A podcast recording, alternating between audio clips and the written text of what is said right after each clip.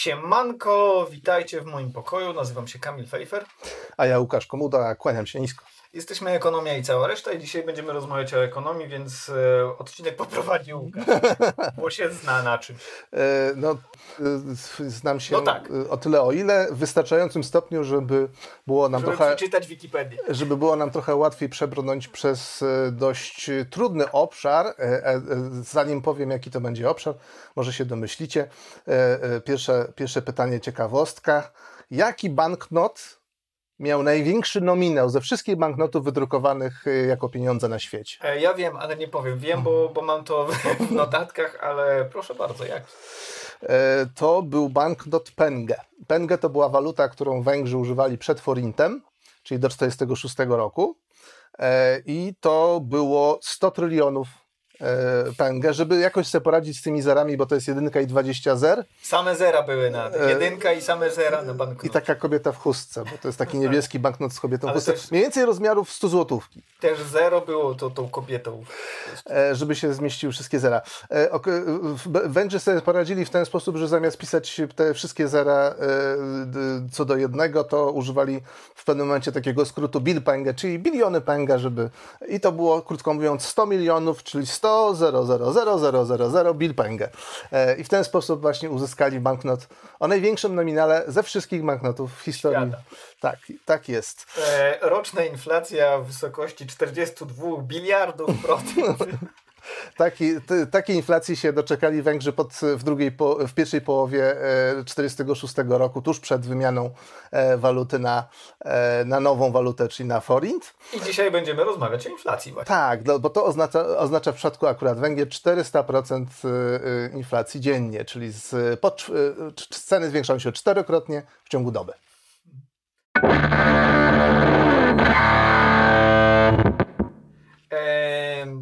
Jak to się mówi na YouTubie oraz w innych takich mediach. E, Śledźcie nas na mediach społecznościowych, na Facebooku, na Instagramie.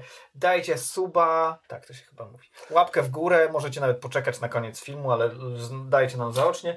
Oraz e, bylibyśmy wdzięczni za wsparcie na Patronite, ponieważ e, chcielibyśmy, żeby to nie był tylko projekt weekendowo-hobbystyczny, ale również coraz bardziej profesjonalny, a profesjonalizm kosztuje. Tak, chcielibyśmy zapłacić naszym współpracownikom, którzy nam pomagają to jakoś e, obrobić e, technicznie, ewentualnie wzbogacić jakieś chociaż bardzo skromne elementy graficzne. E, Dlatego, dlatego w, w, bardzo by nam było miło, gdybyście docenili na- naszą pracę, a poza tym, jeżeli chcemy przygotować głębsze materiały, one wymagają więcej researchu i więcej roboczo godzin na A to. chcielibyśmy też również wprowadzić inne formaty, jeżeli by się udało oczywiście. Tak jest, przejdźmy, Dobrze, przejdźmy do RMF. tematu. RMF e, w marcu e, pisał tak, Polska liderem, trzy kropki, więc takie napięcie. E, U nas inflacja najwyższa w całej Unii Europejskiej, więc co? Więc drożyzna. To straszne. E, Straszna drożyzna, która e, nie wynosiła 42 biliardów procent, ani miliarda, Mhm. nawet miliona, nie, tylko 3,6% rok do roku. Tak, okazało się, że wystarczy 3,6% inflacji, żeby mieć najwyższą inflację w Unii Europejskiej. Tak, przy średniej europejskiej e, 1,3%. O co, co jest zapewne, a czego e, wcześniej jakoś, na, na, na co wcześniej nie zwróciłem e, uwagi, G- w Grecji jest deflacja prawie 2%. Tak, w, chyba w sześciu albo siedmiu krajach unijnych e, w ostatnich miesiącach była deflacja, więc e, e, można powiedzieć, jest to dość ciekawy okres dla Unii Europejskiej i w ogóle dla świata, ale żeby wytłumaczyć, dlaczego jest tak ciekawy, musimy troszeczkę więcej dowiedzieć się o, o tym, czym jest i w ogóle Nie inflacja. zasypiajcie, bo będzie ciekawie. E, w pewnych momentach. Przynajmniej. E, co to jest inflacja? No inflacja to jest po prostu średnie zmiany cen konsumpcyjnych. E, średnie zmiany cen e, towarów i usług Tak jest. dla E, gospodarstw domowych. pierwszy raz-. Tak, pierwszy raz to pojęcie się pojawiło w okresie w wojny o niepodległość Stanów Zjednoczonych, dlatego że tam drukowano pieniądz w nadmiarze, więc ceny bardzo szybko rosły. I w gazetach zaczęły pojawiać się właśnie to, to słowo inflation, co oznaczało właśnie takie dmuchanie cen. Tak, jest e, teoria kosmosu inflacyjnego. Tak, tak. To jest świata inflacyjnego. dokładnie to samo pojęcie. Chodzi o takie rozszerzanie się, można powiedzieć, we wszystkie acz strony. zapewne mechanizmy różne. Jak tak można, skoro to inna dziedzina w ogóle ja, rzeczywistości. Ja, ja w ogóle ro, robiąc e, jakiś tam research, e, bo staramy się robić research do każdego odcinka, e, troszkę się zdziwiłem, bo się okazało, że nie ma czegoś takiego jak po prostu wskaźnik inflacji. To znaczy jest kilka wskaźników, na przykład e, GUS-owski, czyli e, podawany przez Główny Urząd Statystyczny, CPI, czyli Consumer Price Index, e, a się jak nazywa po polsku? Wskaźnik cen towarów i usług po tak, prostu. Tak, tak, tak. Wzrostu cen towarów i usług, tak, tak mi się wydaje. Tak. W, w, w takim codziennym rozumieniu myślę, że zdecydowana większość wykresów e, oraz komunikatów o inflacji będzie dotyczyła właśnie tego wskaźnika, który wylicza, wylicza GUS. Zatrzymajmy się na chwilę i porozmawiamy, jak, on, jak, ten, jak ten wskaźnik w ogóle powstaje. E, potrzebne są dwa badania. E, pierwsze badanie mówi nam o tym, e, w, na co wydajemy pieniądze. I w jaki sposób gospodarstwa domowe, czyli rodziny albo po prostu ludzie, którzy zamieszkują poszczególne domy, tak? Domy, mieszkania, tak po prostu.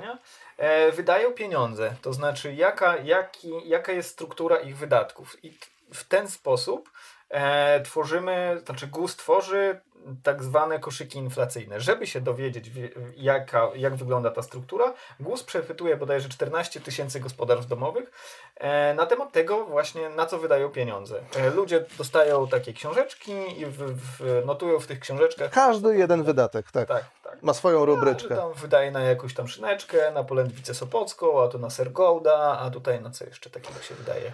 No nie wiem, ra płacą rachunek za prąd, za telefon, tak. z, z, idą do kina, jeżeli, jeżeli mówimy o okresie Kupują pozapandemicznym. Wódeczkę. Bo, e, ponieważ wódeczka też ma swoją kategorię. Wódeczka ma swoją kategorię. E, jest to kategoria po prostu używki i znowu nie sprawdziliśmy tego, czy jak kupują mefedron, to czy to się zliczy. Tak, tak, bo zastanawiamy się, czy skoro używki, to i, jest tam alkohol i, i, papierosy, to czy też wpadają tam narkotyki i czy ankietowani w ogóle chwalą się, tak, jakie narkotyki pewno, spożywają. Na pewno wpada w pewnych miejscach do PKB na, na e, dragi. Wpada. Tak, ale jest to chyba bardzo zszacowane tak... E... Ankieterzy, ankieterzy i to do... Dilerzy rzadko do, do udostępniają swoje księgi rachunkowe. Proszę, proszę pana, ile pan e, tam... Mefedronu. W każdym razie, e, w każdym razie ten, e, ten koszyk jest oczywiście takim koszykiem średnim, bo mamy bardzo różne gospodarstwa na różnym poziomie dochodu, z różnym składem. Tak? To mogą być jednoosobowe gospodarstwa, to mogą być gospodarstwa, e, w których jest dwójka rodziców, dwoje dzieci. W różnych tych modelach są różne zestawy tych proporcji. Emeryckie. I na końcu się to wszystko uśrednia, zgodnie z tym, ile tych gospodarstw mamy i powstaje taki uniwersalny koszyk. Tak, i to, to jest jedna część. Tak, ale możemy powiedzieć, jak wygląda ten koszyk. To znaczy, jak uśredniając, e, Polacy wydają ile wydają. E... Na jakie główne kategorie? Tak, Tych kategorii jest 12. E, na jedzenie wydają 28% swoich dochodów, na użytkowanie mieszkania 19%, na transport 9%, na ożartowane używki 7% na wyposażenie mieszkania, prowadzenie gospodarstwa, czyli jakieś meble pewnie, 6%, uśredniając oczywiście, bo przecież nie... Nie kupujemy mebli co, co, co, co tydzień, co miesiąc, tak. czy co kwartał nawet. Mhm. E, kultura i rekreacja 6 i jest kilka jeszcze jakichś pomniejszych takich e, e, składowych tego koszyka. Zgadza się, czyli krótko mówiąc jedzenie, mieszkanie razem z prądem, gazem, bo to są nośniki energii, mhm. transport i używki, dają nam ponad 50% mhm. tego koszyka. Czyli taka jest waga tego rodzaju produktów e, w tym ostatecznym e, e, wskaźniku, który powstanie. Tak. Teraz skąd bierzemy cenę? No bo mamy proporcje, proporcje tych różnych elementów, które wchodzą w skład mhm. wskaźnika, ale jeszcze są ceny. No więc GUS zbiera dane z, z ogromnej liczby punktów sprzedaży detalicznej i po prostu dostaje tam... sklepach można powiedzieć, chodzi po sklepach. Zbiera w ankietce po prostu wybrane produkty, e, które w, porządkują nam jakby trochę ten, ten, ten obraz, obraz sytuacji. tysięcy cen.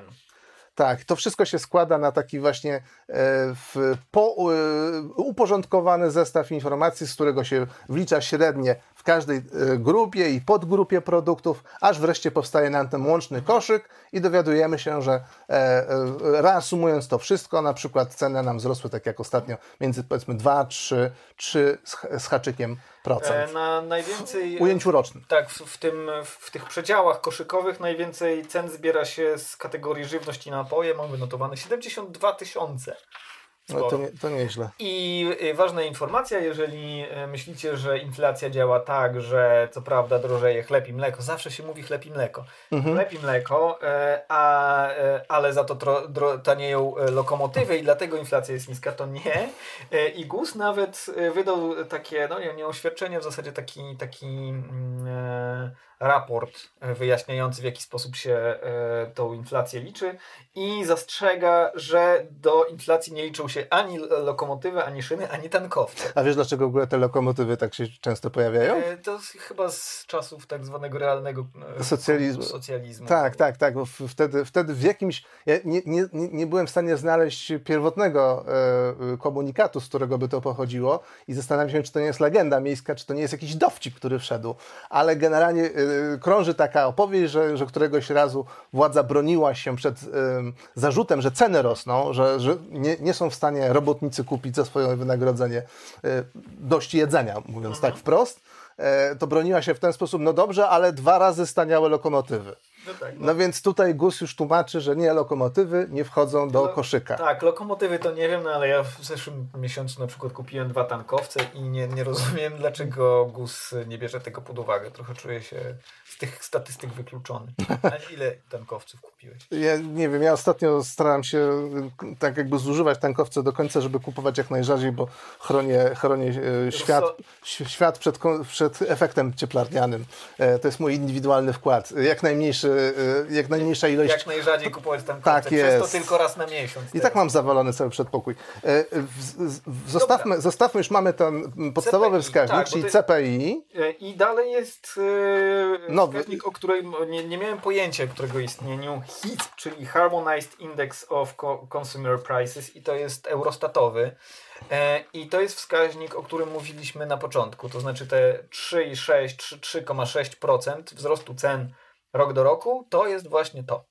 Zgadza się, zgadza się. E, w, w, żeby porównywać e, kraje ze sobą, trzeba użyć podobnej metodologii w, wyliczania danych wskaźników. Tak jak mamy pewną metodologię do liczenia na przykład bezrobocia, więc to jest trochę inne bezrobocie niż najczęściej słyszymy w mediach. To nie jest rejestrowane bezrobocie, tylko bezrobocie według Eurostatu, tak się czasami mówi.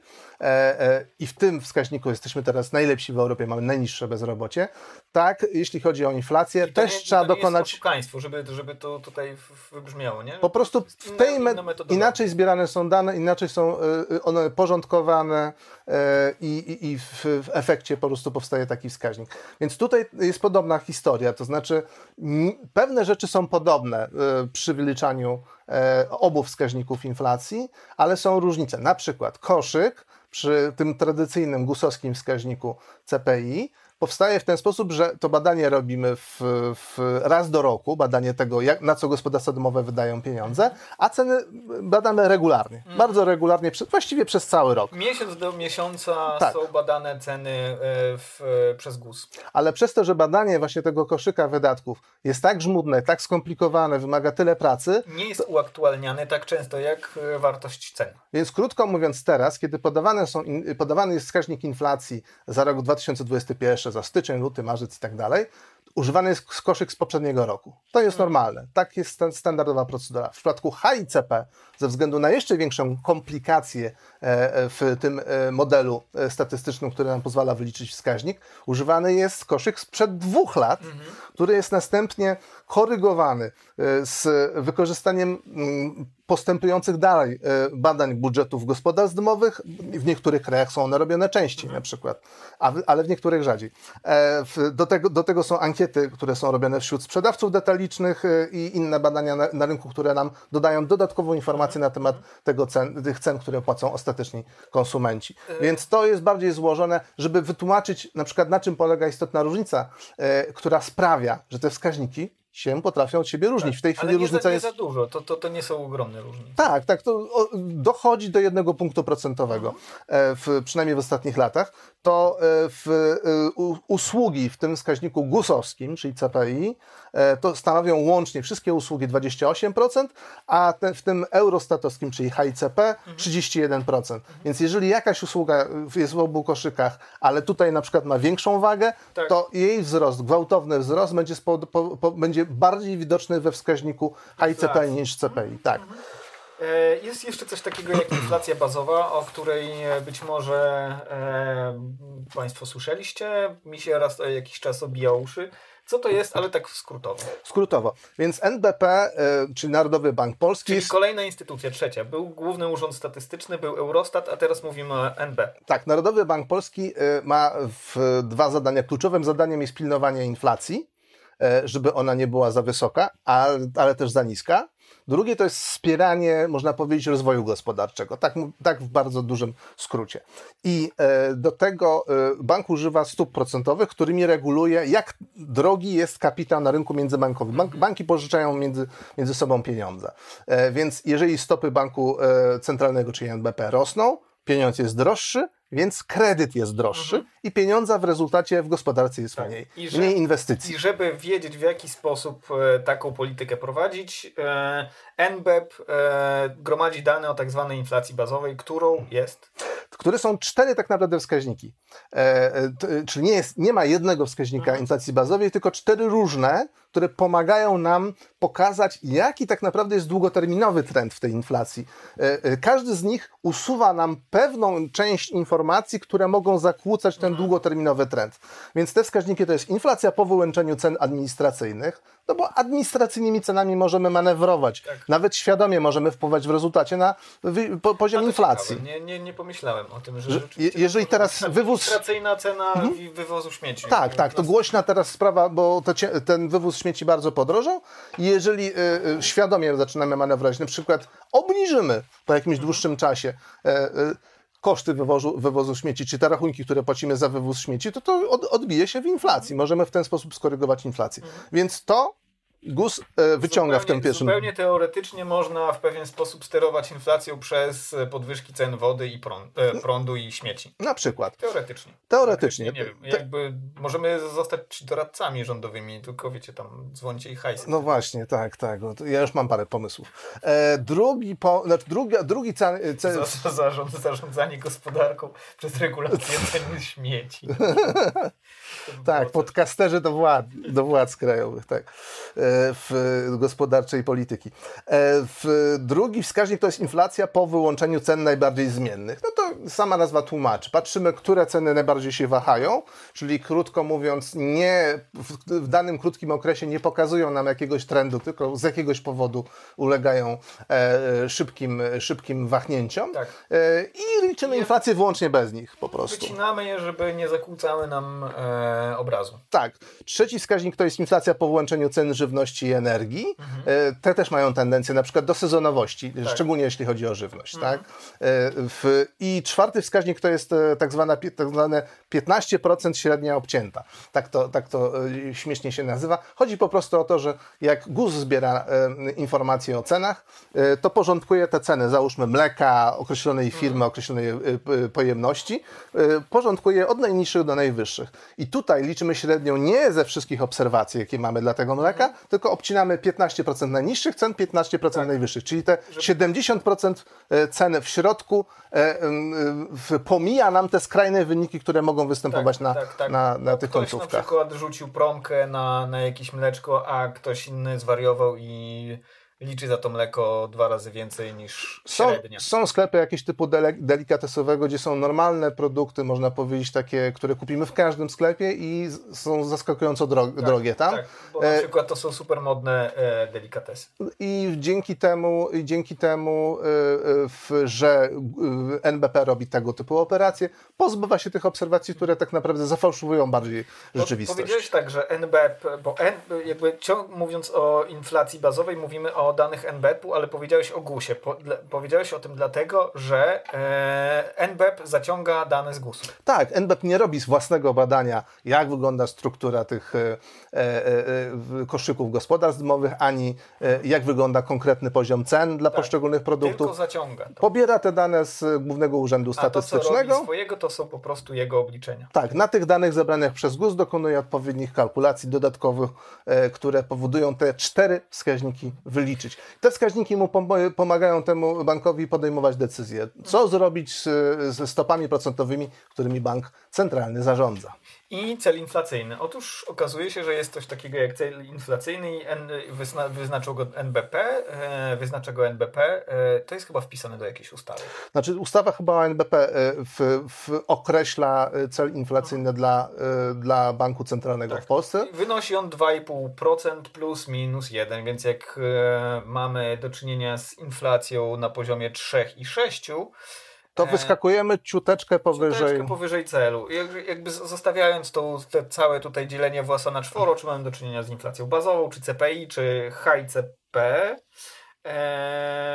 to generalnie jeżeli jest inflacja na tym poziomie, nawet eurostatowym, e, to nie jest ciągle drożyzna. To jest bardzo blisko tego, co NBP uważa za inflację optymalną. Chciałem zwrócić uwagę, że e, Narodowy Bank Polski nie e, i Rada Polityki Pieniężnej, która właśnie mm, gremialnie podejmuje decyzję o tym, co zrobić ze stopami procentowymi, e, nie działa historycznie. To znaczy, w, bardzo często jest tak, że przekraczany jest ten poziom który, inflacji, który by skłaniał do jakiejś reakcji, ale ponieważ inne wskaźniki, na przykład inflacji bazowej albo mm, prognozy dotyczące rozwoju gospodarczego sugerują, że to jest tylko na chwilę, mhm. to bank powstrzymuje się przed reakcją, bardzo często od razu uprzedzając, że przez wiele miesięcy nie zamierza w ogóle nic tutaj zmienić. Mhm. Tak jest właśnie w tej chwili, że, e, że Rada Polityki Pieniężnej i gremialnie, i ustami poszczególnych członków sygnalizuje, że na razie, e, e, na razie powstrzymuje się od jakichkolwiek mhm. zmian. I to jest bardzo dobre, bo jest taka stabilizacja y, w, na rynku, jeśli chodzi o oczekiwania. Jak jeszcze rozmawiamy o, o tym akurat, to może warto wspomnieć, jak to wygląda właśnie dla też koszyków e, i poszczególnych, e, trochę, trochę cofnijmy się do tych koszyków, i poszczególnych pozycji w tych koszykach. Co drożeje, co tanieje. Co jest ciekawe, może co tanieje. E, otóż w 2021 tanieją... Styczeń, luty.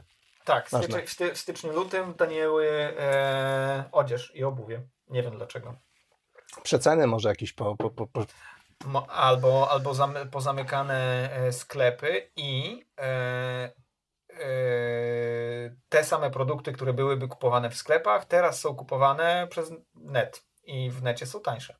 Tak może być, czyli krótko mówiąc, można sobie pozwolić na, na, z jakiegoś powodu na obniżenie tych cen. Może też być po prostu e, taka reakcja na, na całe to zamieszanie pandemiczne, e, e, kiedy jest taka sytuacja kryzysowa jak teraz, ale w ogóle przy każdym ochłodzeniu gospodarczym ludzie obawiają się o utratę pracy. Jak obawiają się o utratę pracy, zwykle starają się oszczędzać, trochę mniej chętnie wydają pieniądze, co jest absolutnie zrozumiałe. Mhm.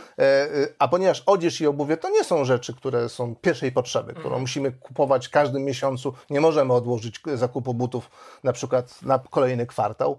E, e, więc, więc jeżeli możemy, to e, w takiej sytuacji psychologia skłania nas do tego, żeby odwlec. No i żeby nas z kolei zachęcić do zakupów, mhm. to spragnieni klientów. Czekaj, czyli, e, możemy odwlec o kwartał kupno butów, o ile mamy jeszcze buty. W sensie ubrania możemy, duża część społeczeństwa może odwlec tą decyzję. I dlatego, że on, że on tak, może tak, odwlec tak. tą decyzję, te decyzje, to e, sprzedawcy obniżają ceny, żeby zachęcać. Tak, zacząłem, moją, hipoteza. zacząłem moją wypowiedź od tego, że, że, że nie jest tak, że i, i chyba, chyba za, za, za długo ją ciągnąłem, utraciliśmy to, co chciałem powiedzieć. E, sens e, jest następujący. Jeżeli boimy się o przyszłość, staramy się oszczędzać mhm. pieniądze i wydajemy mniej. Tak. I wtedy firmy starają się obniżać ceny, jeżeli w ogóle mają taką możliwość, żeby mm, zachęcić nas do zakupu. Tak. O. Co drożeje? Drożeje mieszkanie. Mm, użytkowanie mieszkania i to pewnie właśnie są, jest kwestia śmieci tak, tak, tak, tak. To się stały strasznie, strasznie drogie. Większość komentatorów właśnie zwraca uwagę na to, że właśnie taka śmieszna rzecz jak jeden element, taki jeden rachunek na, na naszym, naszym budżecie domowym może, może pociągnąć cały wskaźnik inflacji. Mhm. E, za sobą. Tak, e, i do tego, do, do, do tych śmieci jeszcze wrócimy, bo, e, bo o pytanie, przy pytaniu o to, dlaczego uważamy, że rzeczy drożeją bardziej niż naprawdę drożeją. To znaczy, dlaczego uważamy, że inflacja jest wyższa, zazwyczaj tak uważamy, niż naprawdę jest. To na razie odkładamy sobie. Mhm. Znaczy tutaj sobie, czy, nie wiem, czymś jakimś. A oprócz lokomotyw, czego jeszcze się nie, istotnego nie wlicza do inflacji? Tankowców, wahadłowców oraz mieszkań. Właśnie to jest ciekawe. Tak. Wlicza się koszt wynajmu mieszkania, jeżeli mieszkanie jest wynajmowane. Ale, i, ale nie wlicza się kosztu zakupu mieszkania mhm. i nie wlicza się kosztu e, kredytu, spłacania kredytu. I to jest jeden z największych zarzutów, naj, jeden z najbardziej, najczęściej podnoszonych zarzutów wobec e, tych miar inflacyjnych, ale on nie jest taki do końca, w sensie, że e, niewliczanie mieszkania do, do inflacji nie jest takie do końca bez sensu, ponieważ e, takiego zakupu jak mieszkanie większość z nas dokonuje raz, dwa razy w życiu, niektórzy w ogóle, niektórzy trzy razy. E, jeżeli byśmy to dorzucali do inflacji, to, nie, e, to mogłoby bardzo mocno podciągnąć albo obniżyć tą inflację, E, jednocześnie nie oddając takiego codziennego doświadczenia większo znacznej większości ludzi. Tak, ze względu na to, że robi się to tak rzadko, nie patrzymy na zakup mieszkania jak na jeszcze jeden element y, tych naszych takich tradycyjnych wydatków. Tak. To jest rzecz absolutnie wyjątkowa. Tak. A chodzi nam o to, żeby oddać e, e jakby te elementy, które mają wpływ na takie nasze codzienne mhm. odczucie, jak zmieniają się ceny, jak radzimy sobie z budżetem domowym, tak. czy dopina nam się i stacza do pierwszego. Tak. E, jest jeszcze jedna sprawa, e, a właściwie dwie sprawy. Mieszkania bardzo się, ceny mieszkań, porównywalnych mieszkań, bardzo się różnią między sobą, jeśli chodzi o regiony i o miasta. W Warszawie są one idiotycznie, absurdalnie E, drogie. E, w małych miejscowościach są tylko bardzo, bardzo drogie w porównaniu do, do zarobków. I ostatnia rzecz, jeśli chodzi o mieszkania, mieszkania bardzo często są e, dobrem inwestycyjnym jeżeli jest się klasą e, średnią, właściwie klasą wyższą, e, o których to klasach mówiliśmy w poprzednim e, odcinku i do którego to odcinka zapraszamy, bo chyba był całkiem ciekawy, jak wszystkie inne odcinki. Jeżeli jest się klasą wyższą i zebrało się już jakąś tam sobie górkę oszczędności, na przykład nie masz co zrobić z pół milionem złotych, to po prostu wyrzucasz je na rynek nieruchomości e, i e, pompujesz bańkę patodeweloperską, czyli mieszkania dziewięciometrowe wielkości szafy. Generalnie zakup nawet ziemi e, e, wydaje się teraz e, dość sensownym sposobem na to, żeby nasze oszczędności nie traciły wartości, mhm. a w przypadku mieszkania dochodzi jeszcze potencjalny dochód z wynajmu tego tak, mieszkania, tak. więc, więc... To jest po prostu inwestycja często, dlatego też nie, nie wlicza się... Ale nie jest to doświadczenie takiej klasycznej konsumpcji. To jest raczej lokowanie w ten czy inny, ten czy inny sposób, mhm. czy, czy w to czy inne w te czy inne aktywa, mhm. które przynoszą nam zwrot. E, ma to zupełnie inny cel e, niż taka zwykła mhm. konsumpcja. I... Okay, to, to może te, teraz tak trochę akademicko, ale nie za długo akademicko. Skąd, się, skąd się w ogóle bierze ta inflacja i co jest ciekawe, od, będzie kawałek o tym, że nie ma super konsensusu na temat tego, skąd się bierze inflacja, bo co szkoła ekonomiczna to różne inne pomysły. Tak, znaczy teorii opisujących e, inflację, e, starających się odpowiedzieć na przykład nie tylko jak inflacja pod wpływem czego się zmienia, ale na przykład jak świadomie tą inflację Y, stłumić albo nieco, nieco zwiększyć. E, jest bardzo, bardzo dużo i to od, od wieków fascynowało ludzi, jak y, i dlaczego ceny się zmieniają i co można z tym zrobić. Mhm. E, I y, nie będę tutaj wymieniał wszystkich możliwych szkół, właściwie każda szkoła ekonomiczna miała wiele do powiedzenia na temat inflacji, e, natomiast podzielę tak jakby wskażę, jakie są źródła tej inflacji, czyli co może powodować, że ceny, ceny, ceny rosną. Mhm. Więc wśród tych składników można wymienić składniki, e, składniki czy mechanizmy podażowe. E, najprostszy przykład. E, produkujemy, załóżmy, wydobywamy węgiel, no i trzeba się e, zagłębić na niższe chodniki, dlatego że, e, że złoża wyżej zostały wyczerpane. wszystko, co było wyżej. Więc wydobycie każdej tony węgla kosztuje teraz więcej, dlatego że wymaga, więcej kopania, więcej, kopania, więcej czasu, więcej przygotowania. Tak jest. Więc to jest czynnik podażowy. Po prostu wyprodukowanie tego samego, co jeszcze wczoraj czy rok temu, wymaga więcej pracy i więcej nakładów. Mhm czynnik podażowy.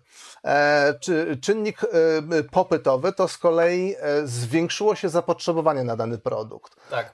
czyli na jest, przykład. Jest zimno, nagle za, zaatakowała nas zima i potrzebujemy kurtek. Masowo kurtek, bo już się odzwyczailiśmy od zimy na przykład. I, a w tym roku zaskoczyła nas wszystkich, bo już się trochę. Tak. Zgadza się.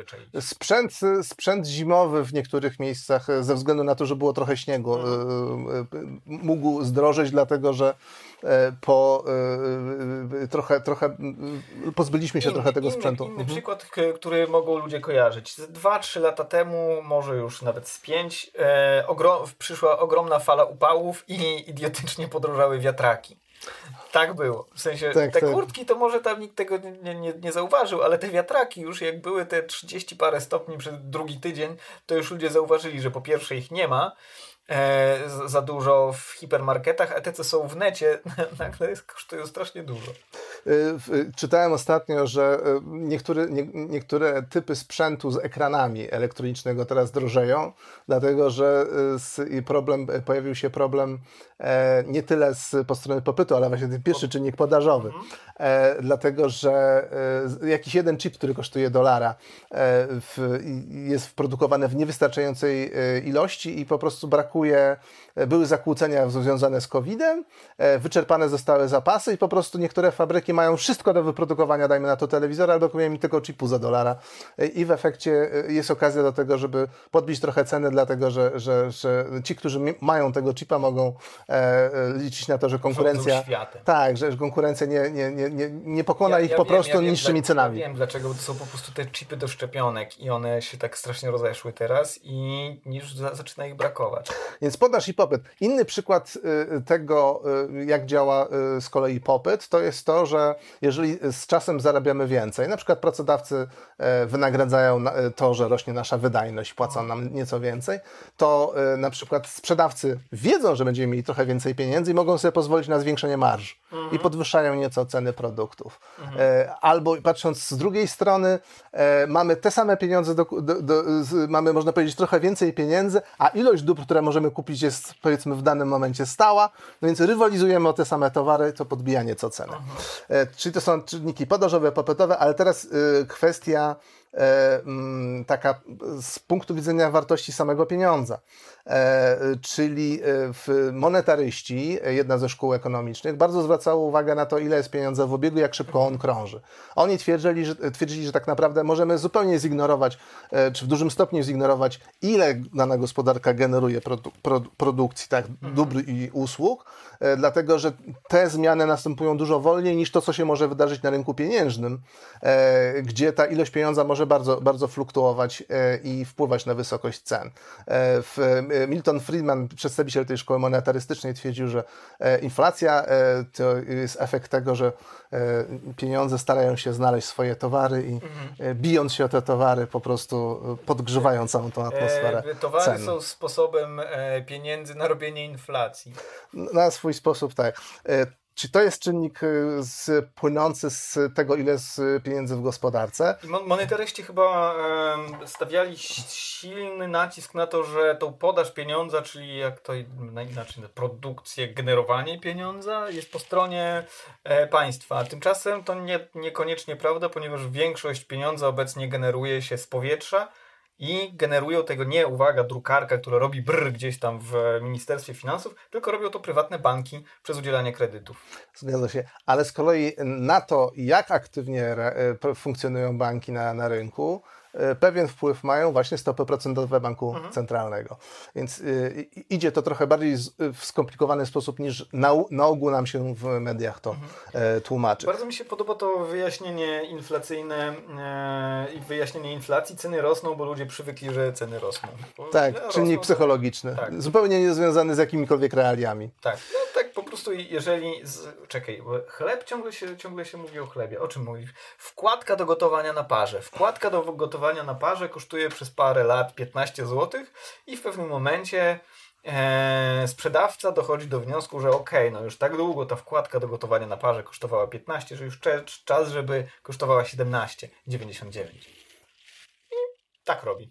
Jeżeli inflacja ma określony poziom jesteśmy przyzwyczajeni, że powiedzmy wszystko drożeje tak około 10% rocznie, to przewidujemy, że no też nie, będzie. To wszystko drożeje 10% rocznie, to, to duża inflacja. No to 7% rocznie. I Tak, tak było, czy, dobrze, czy, 5, czy 5% rocznie, ale za to przez ostatnie 10 lat była 5%. Mhm. To jeżeli tak jest, to y, wszystkie biznesplany na kolejny rok już uwzględniają to, że to, Mhm. będzie, e, że to będą ceny wyższe o 5%, a te za dwa lata odpowiednio jeszcze wyższe. Mhm. E, w- ja umawiając się z moim pracodawcą mogę na przykład zastrzec, że moje wynagrodzenie będzie rosło Tak. o te 5%, e, albo będę przychodził I... rzeczywiście, jeżeli jesteś na rynku e, pracownika, który dotyczy tam paru procent No, pracowników, i ale- możesz tak mówić. Czysto teoretycznie tak, w polskiej praktyce wygląda to trochę inaczej. W Polsce po prostu się zmienia pracodawcę, żeby dostać wyższe wynagrodzenie. To jest, to jest niestety w Polsce częściej spotykane niż, e, niż uzyskanie zwykłej podwyżki.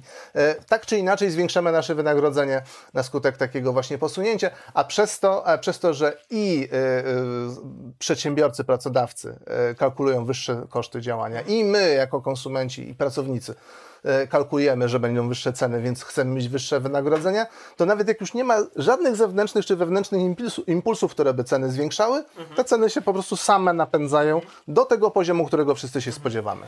Em, może tutaj jest miejsce na 500 plus? Tak, żeby powiedzieć. No, czemu nie?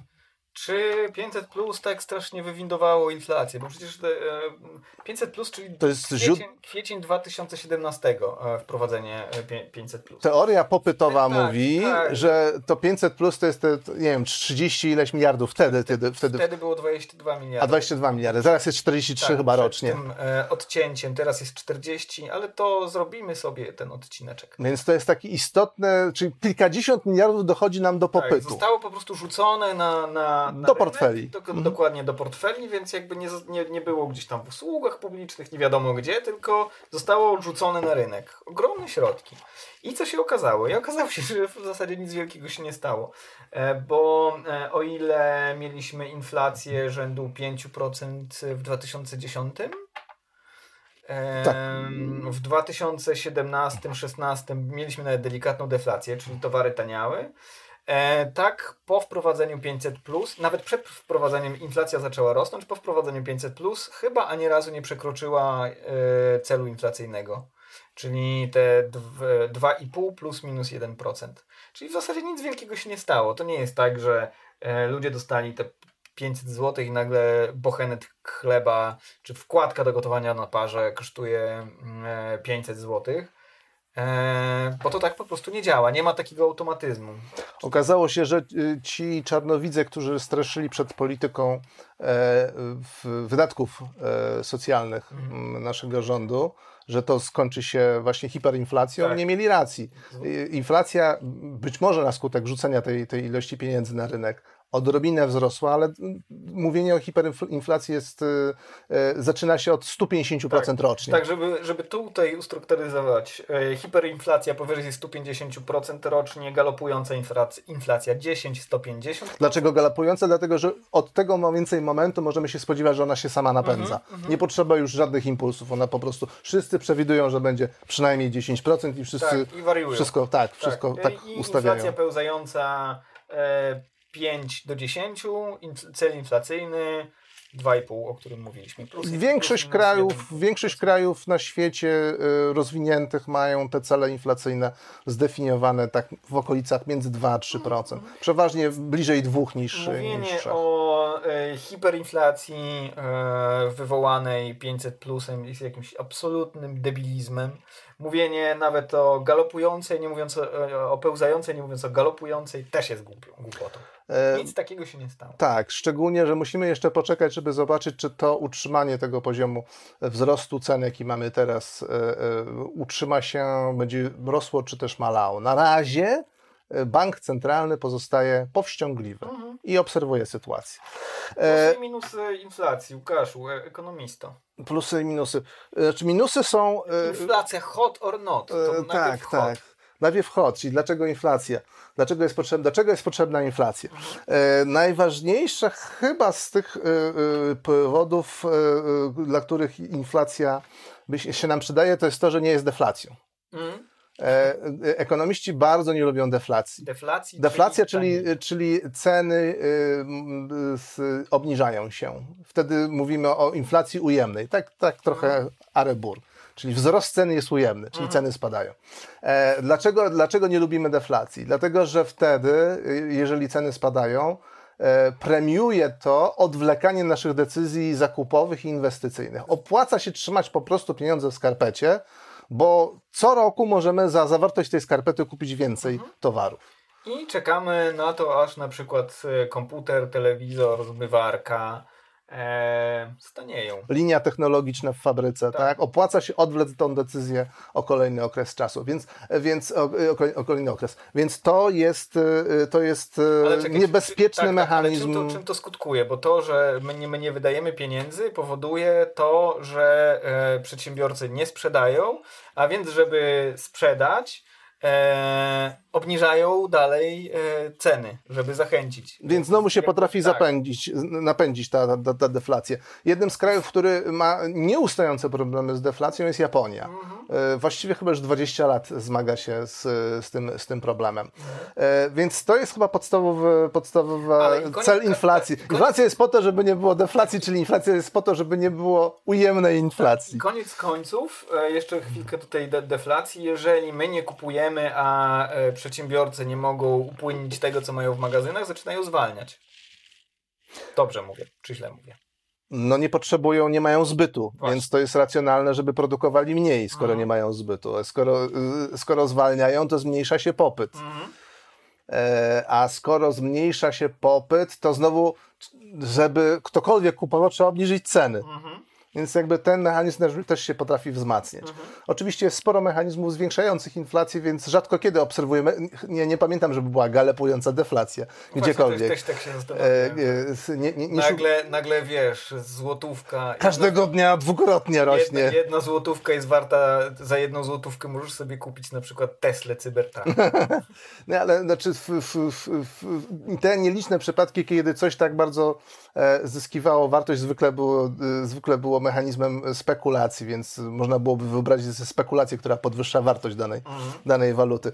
E, ale to jest, nie rozmawiajmy o takich zupełnie hipotetycznych e, rzeczach, ja których... Widzę właśnie dokładnie, że e, za tą złotówkę mógłbym sobie kupić tą, tą, tą Teslę, ale nie kupuję, bo za, za miesiąc będę no, sobie tankowiec. A, tankowiec. tankowiec. Cały czas tankowiec, tak, tak, tak.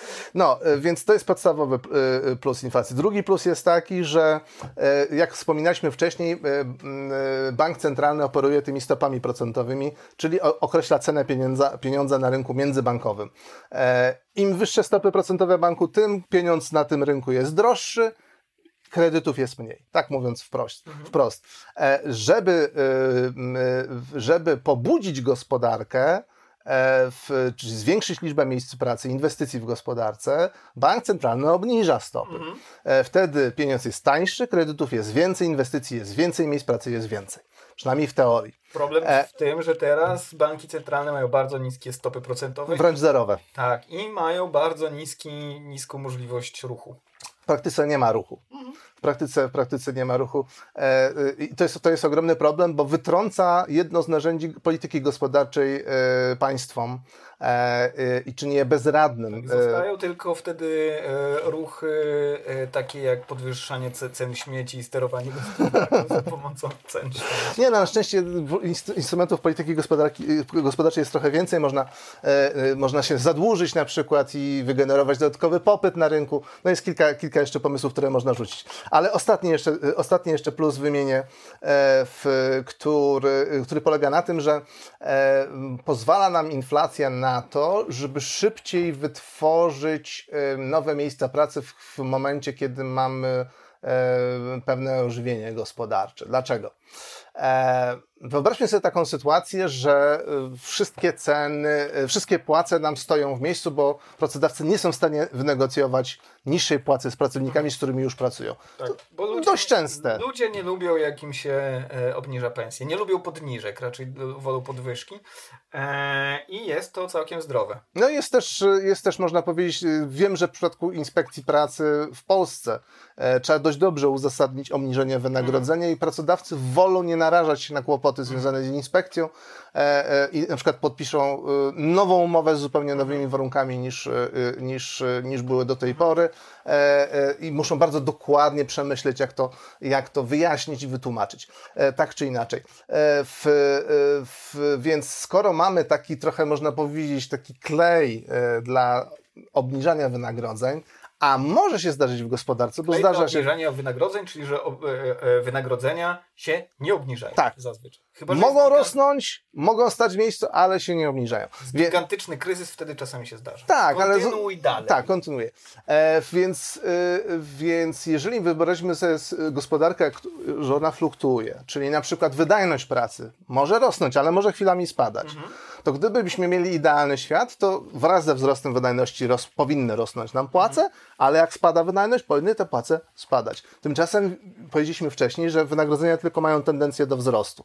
Więc pracodawcy opóźniają, starają się opóźniać ten moment e, e, w podwyżki, dlatego że potem nie mogą cofnąć, ale może się zdarzyć tak, że już powinni właściwie obniżyć i nie mogą. Więc tu przychodzi z pomocą inflacja. Mhm. Inflacja e, zmniejsza realny koszt mhm. pracy pracownika, Czyli z czasem pracodawca tak naprawdę, biorąc pod uwagę, ile są warte pieniądze, jak wyglądają w ogóle ceny, e, pracodawca odczuwa mniej ciężar wynagrodzenia pracowników w swoich ogólnych kosztach. W efekcie może sobie pozwolić nawet w pewnym momencie na tworzenie nowych miejsc pracy, mm. dlatego że ta sama nominalnie kwota de facto mniej obciąża jego budżet. Mhm. No, czyli my nie, nie występujemy w roli, czy może występujesz w roli obrońców interesów pracodawców, ile czy występujesz w obronie interesów rozliczanko? E, czy występujesz w obronie e, powiększającej się liczby e, miejsc pracy?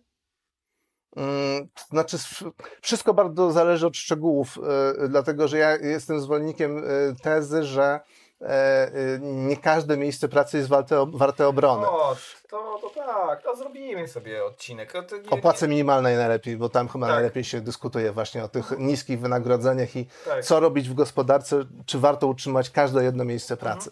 Mhm. Przejdźmy, wróćmy do inflacji. Jakie są minusy? Minusów jest więcej. Y, y, y, dlaczego, dlaczego inflacja jest zła? Bo podgryza konsumpcję. Bo jeżeli możemy za te same wynagrodzenie kupić coraz mniej, to kupujemy coraz mniej, więc producenci sprzedają mniej, E, i pojawia się, pojawia się tendencja do spowalniania obrotów tej, e, mhm. tej gospodarczej maszyny. Podgryza inflacja oszczędności. To jest szczególnie e, brutalnie odczuwane przez tych, którzy mają tych oszczędności najmniej, mhm. czyli powiedzmy średnio i mało zamożnych. Tak. Oni odkładają naprawdę skromne sumy. Albo nie odkładają w ogóle. Albo nie odkładają w ogóle.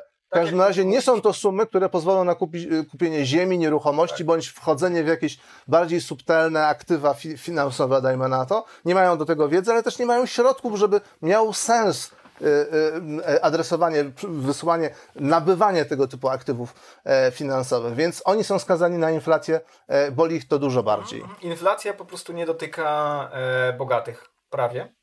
Albo oni są w stanie po prostu przed inflacją uciec, bo jak mówiliśmy w zeszłym e, podcaście, 45% klasy średniej w Polsce nie ma żadnych oszczędności. E... Inflacja się nazywa e, takim e, kolejnym degresywnym podatkiem, mhm. dlatego że im ktoś mniej zarabia, tym bardziej odczuwa inflację na własnej skórze. Jak ktoś mhm. zarabia więcej, jest w stanie przed inflacją uciec, więc ona doskwiera mu mniej. I ucieka, ucieka z, przed tą inflacją, lokując swoje oszczędności, które na kontach by to topniały, ponieważ inflacja powoduje, że pieniądze są coraz mniej warte, ucieka z tymi pieniędzmi właśnie w nieruchomości, to w ziemię, w mieszkanka, w dzieła sztuki. Tak, to, to jest jeden, jeden z takich przykładów, który się podaje, w dzieła sztuki. E, jeśli chodzi o to, e, w czym jeszcze nam inflacja przeszkadza, dlaczego, dlaczego powoduje mm, negatywne skutki w gospodarce, można takie sparować dwie przyczyny. Jedna przyczyna jest taka, że ona nam zaburza ogląd sytuacji. Chcielibyśmy wiedzieć dokładnie, ile rzeczy są warte. Przyjmijmy, że cena wyrażona, wyrażona w złotówkach faktycznie oddaje wartość danego produktu. Jeżeli, jeżeli tak, to jeżeli alokujemy nasze zasoby jako konsumenci, jako produ producenci, wybieramy surowce, to wybierzemy je optymalnie. Jeżeli ceny się zmieniają i trzeba jeszcze wkalkulować różne czynniki, które wpływają na ten wzrost cen, e, e, bądź też spadek cen, e, to jest dużo trudniej nam powiedzieć, jaka jest realna wartość danego, mhm. danego towaru, więc nie będziemy w stanie wybrać takiego optymalnego zestawu, optymalnego koszyka e, e, dla naszych zasobów. W związku z tym e, pogarsza się, krótko mówiąc, ten zestaw produktów, usług, które kupujemy. Druga rzecz to jest, w, w tej samej kategorii można zmieścić takie tak zwane ceny transakcyjne. Musimy dokonać więcej wysiłków do tego, więcej operacji, bardziej kombinować, żeby przed tą inflacją się chronić. Tracimy też czas na przewidywanie tego wskaźnika. Im bardziej on jest zmienny, im bardziej jest wysoki. E, ostatnia rzecz, e, najciekawszą zostawiliśmy na koniec. E, dlaczego Wam się wydaje, że jest e, większa inflacja niż jest naprawdę i dlaczego uważacie, że drożyzna jest, a tak naprawdę jej nie ma? E, otóż okazuje się, że zazwyczaj przywołujemy e, z pamięci te rzeczy, które rzeczywiście drożeją, poszczególne, po, pojedyncze, e, pojedyncze towary, na przykład pietruszki. E, pietruszka zdrożała o tam 100% powiedzmy, czy więcej. I my myślimy, że jest drożyzna. Tymczasem e, rzeczywiście to by była dla nas drożyzna, jeżeli my byśmy w tym naszym koszyku inflacyjnym mieli dużo, dużo bardzo dużo pietruszki. pietruszki. Byśmy żarli pietruszkę, myli się pietruszką, jeździli pietruszką, jeździli na pietruszkową wyspę na przykład. I palili pietruszkę. I palili pietruszką. Tymczasem pietruszki nie kupujemy tak strasznie dużo. I jest ileś takich e, produktów, które my uznajemy za jakieś kluczowe i na ich podstawie ekstrapolujemy e, całą inflację. Tymczasem to są pojedyncze produkty. E, pietruszka, nie wiem, te niech będą te drożejące wkładki do gotowania na parze. O panie, ja tam, tam za dwa lata temu kupiłem te wkładki do gotowania na parze, taniutkie były. A teraz to już takie, że... Zwykle, zwykle pamiętamy ceny, które A, wzdrożały bardzo, więc wryło tak. nam się w pamięć i B, kupujemy relatywnie często. Mhm. Jak kupujemy coś raz na kwartał albo raz na rok, jak mhm. na przykład sprzęt AGD, tak to strasznie ciężko nam ocenić, te, czy te ceny wzrosły, czy spadły, no bo kto śledzi ceny pralek na tak, przykład. Ja, tak? ja, ja, ja, ja śledzę. Szczególnie, że te pralki zmieniają się, bo mają coraz bardziej skomplikowane programatory i tak dalej, i tak dalej, bardziej oszczędzają kiedyś, wodę. Też kiedyś pogadamy, po co, po co nam te programatory. W sensie, y pralka, tak, pralki 20 lat temu też prały. O, tak. 15 lat temu. Tak. 20 to nie wiem, prały. Więc, więc w, praktyce, w praktyce jest tak, że, że w ciężko y, nam, nasza psychologia nas po prostu nie przygotowała do, do wyliczenia tak skomplikowanego wskaźnika, tak. to raz, a dwa... Tak, yy, zaraz jeszcze dwa, ponieważ coś mi chodziło po głowie i teraz yy, chyba już mi uleciało, ale być może zaraz mi... To ja powiem co dwa. To ja powiem co dwa, bo druga rzecz to jest kwestia tego, że każdy ma inny koszyk. Mhm. I bardzo mało, tak. bardzo mało prawdopodobne, że ktokolwiek z Państwa ma taki koszyk, jak GUS wybrał, mhm. jak, jak policzy swoje najtrudniej, wydatki. Najtrudniej jest znaleźć statystycznego Polaka. Tak, to jest nieistniejący Polak.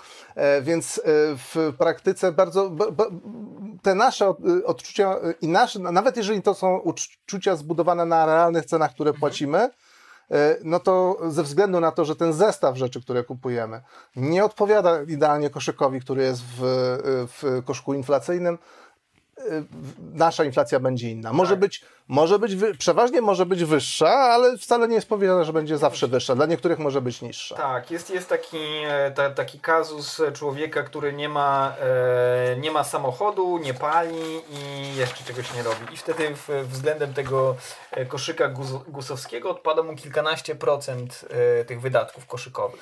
Z kolei, z kolei na przykład osoba, która ma pomniejszony budżet, dlatego że płaci kredyt hipoteczny, mhm.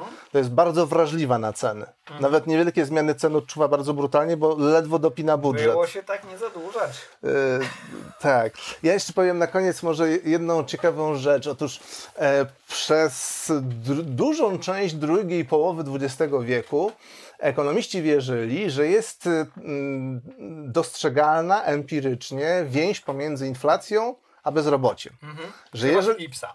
Tak, krzywa Philipsa. Nazwano to krzywą Philipsa. Philips e, po prostu z, e, z napisał, opisał tą właściwość, e, że jeżeli tłumimy, tłumimy inflację, zwykle kończy się wzrostem bezrobocia i na odwrót, jeżeli staramy się zwiększać zatrudnienie, a więc zmniejszać bezrobocie, to z, rośnie nam inflacja. Można to wytłumaczyć w następujący sposób. Jeżeli zmniejszymy bezrobocie, to jest więcej osób, które kupuje, więc jest więcej pieniądza na rynku w stosunku do tych towarów, których jest mniej więcej podobna ilość, co było poprzednio. A więc ceny idą w górę, no bo ludzie konkurują o to same, tą samą ilość towarów. Z kolei, z kolei jeżeli, jeżeli e, obniżamy, e, obniżamy ceny e, na, na rynku, to zwykle to robimy obniżając stopy procentowe.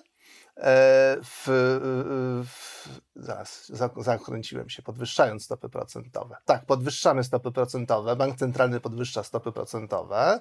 E, w efekcie e, e, w... Nie, chyba pan tutaj coś kłamie, to pan jest ekonomistą.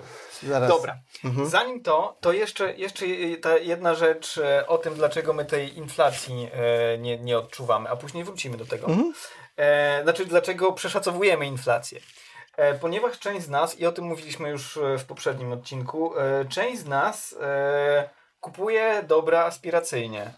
I to, że zamieniamy niektóre dobra na inne dobra, ta, dobra tańsze na droższe, na przykład sól zwykłą na sól himalajską, albo wkładkę do gotowania na parze zwykłą żeliwną, czy nie wiem, żeliwną? Co to w ogóle za wyraz żeliwna?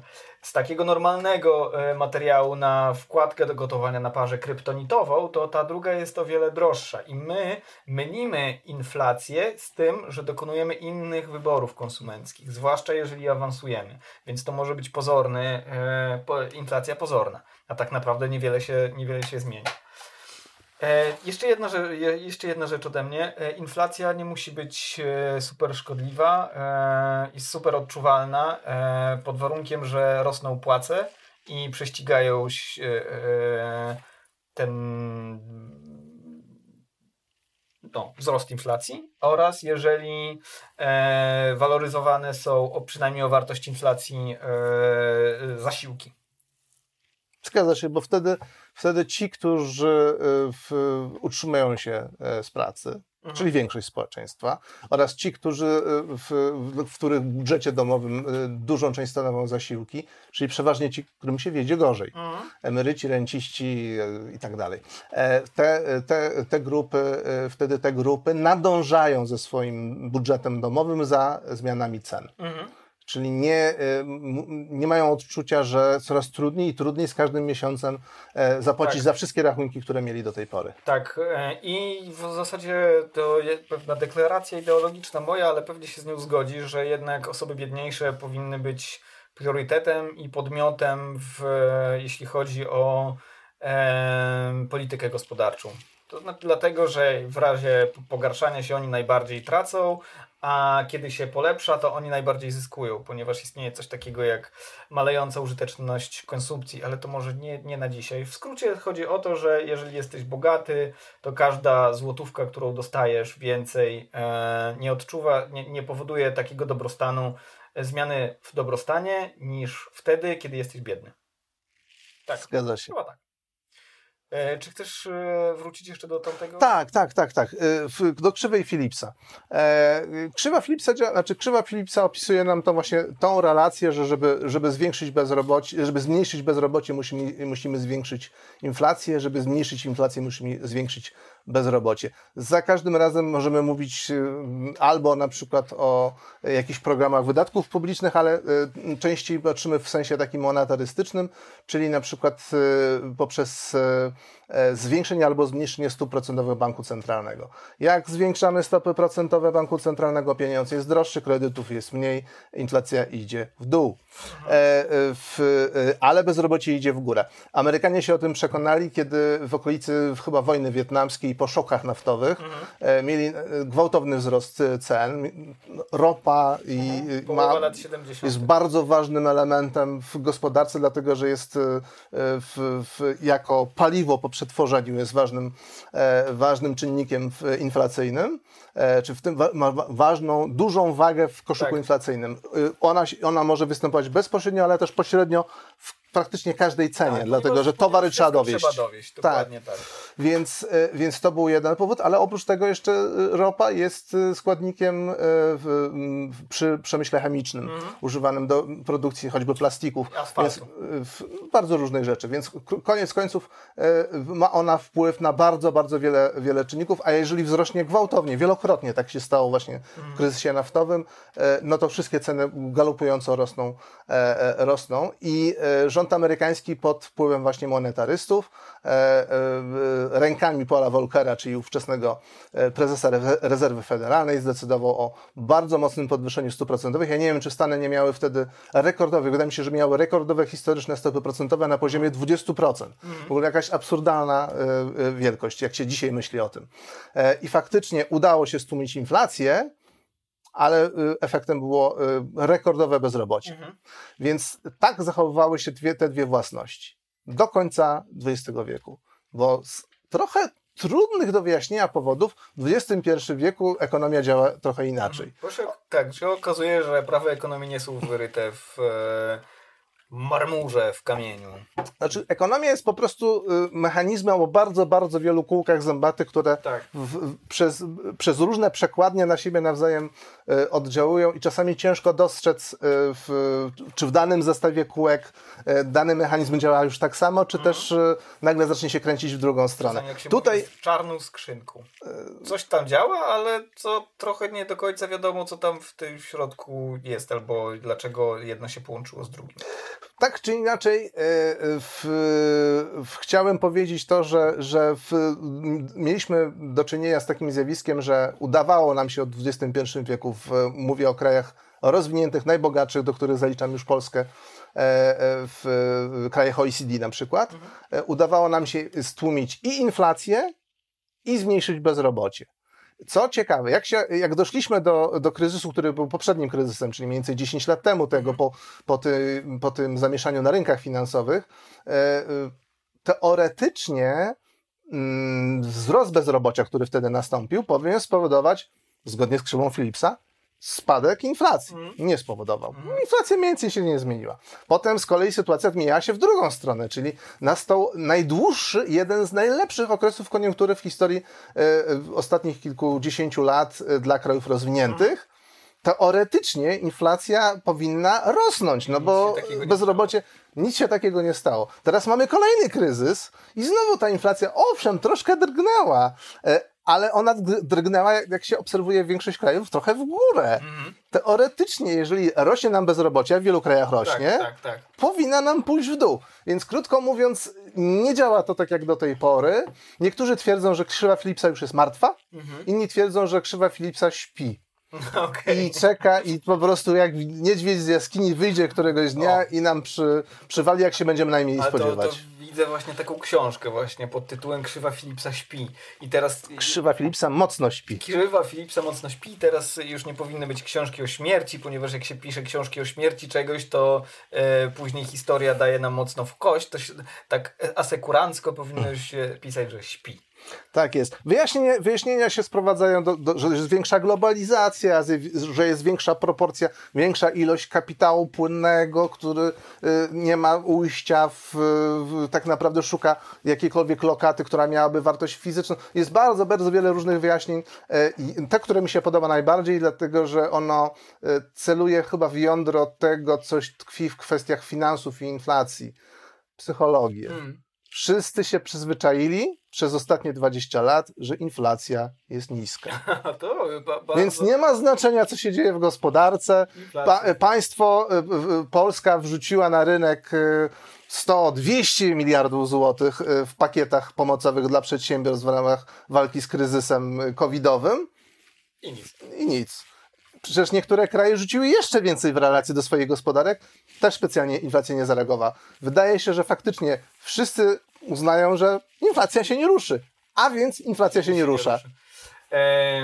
Koniec? Czy podsumowanko? Już było w zasadzie. Właściwie chyba powiedzieliśmy wszystko, co chcieliśmy powiedzieć i e, mam nadzieję, że, że będziecie patrzyli na tę inflację troszeczkę inaczej niż, e, Tak. niż przed wysłuchaniem czy Tak. obejrzeniem naszego programu. I pamiętajcie, nie jest ta, taka drożyzna, jak wam, wam się wydaje. Wam się tylko to zdaje. E, zapraszamy na nasze sociale, na Patronite'a i e, komciujcie, co byście chcieli jeszcze e, usłyszeć, dowiedzieć się i jakieś uwagi, może jakieś złośliwości małe. Złośliwości będziemy wycinać, jak będziecie za bardzo złośliwi, to was zbanujemy. Ale jesteśmy bardzo otwarci na konstruktywną krytykę. Tak. Chcielibyśmy, żeby mm, to, co robimy, przynosiło Wam jak najwięcej korzyści, więc także czekamy. Tak. Dzięki, do zobaczenia. Pę! Kłaniamy się nisko.